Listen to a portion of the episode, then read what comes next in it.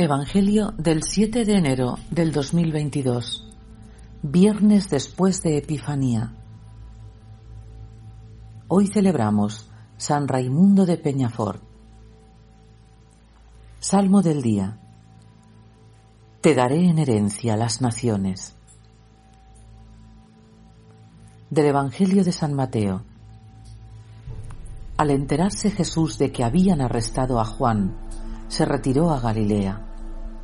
Dejando Nazaret, se estableció en Cafarnaún, junto al mar, en el territorio de Zabulón y Neftalí, para que se cumpliera lo dicho por el profeta Isaías: tierra de Zabulón y tierra de Neftalí, camino del mar, al otro lado del Jordán, Galilea de los gentiles. El pueblo que habitaba en tinieblas vio una luz grande. A los que habitaban en tierra y sombras de muerte, una luz les brilló. Desde entonces comenzó Jesús a predicar diciendo: convertíos, porque está cerca el reino de los cielos.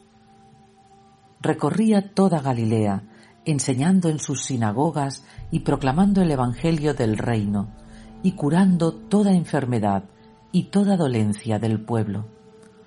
Su fama se extendió por toda Siria, y le traían todos los enfermos aquejados de toda clase de enfermedades y dolores, endemoniados, lunáticos y paralíticos, y él los curó.